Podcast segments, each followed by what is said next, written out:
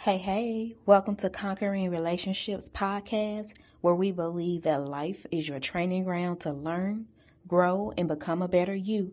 To catch us when we go live, you can follow us on Facebook and YouTube.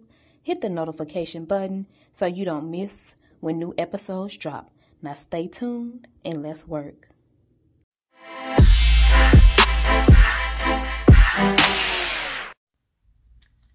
So a lot of times we don't realize that communication is more listening than it is talking.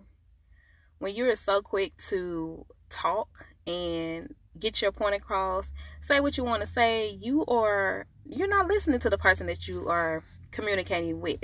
You're so quick to want to give a rebuttal, or you are thinking about your next response, and you don't realize how bad of a communicator you are when you are doing those things. So if you have a person that you don't want to fall out with, that you don't want to, you know, lose, you love them, you got to learn to do more listening than more talking. When you listen, you don't miss the necessary things that you need to catch while you're having that discussion.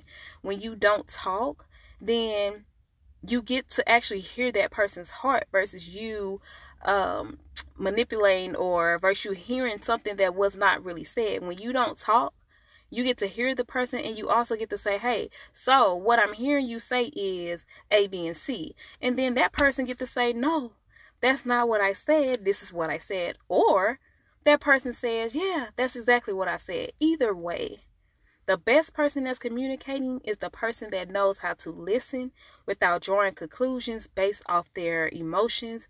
Because as we know, emotions always steer us wrong. Learn to listen more than you talk.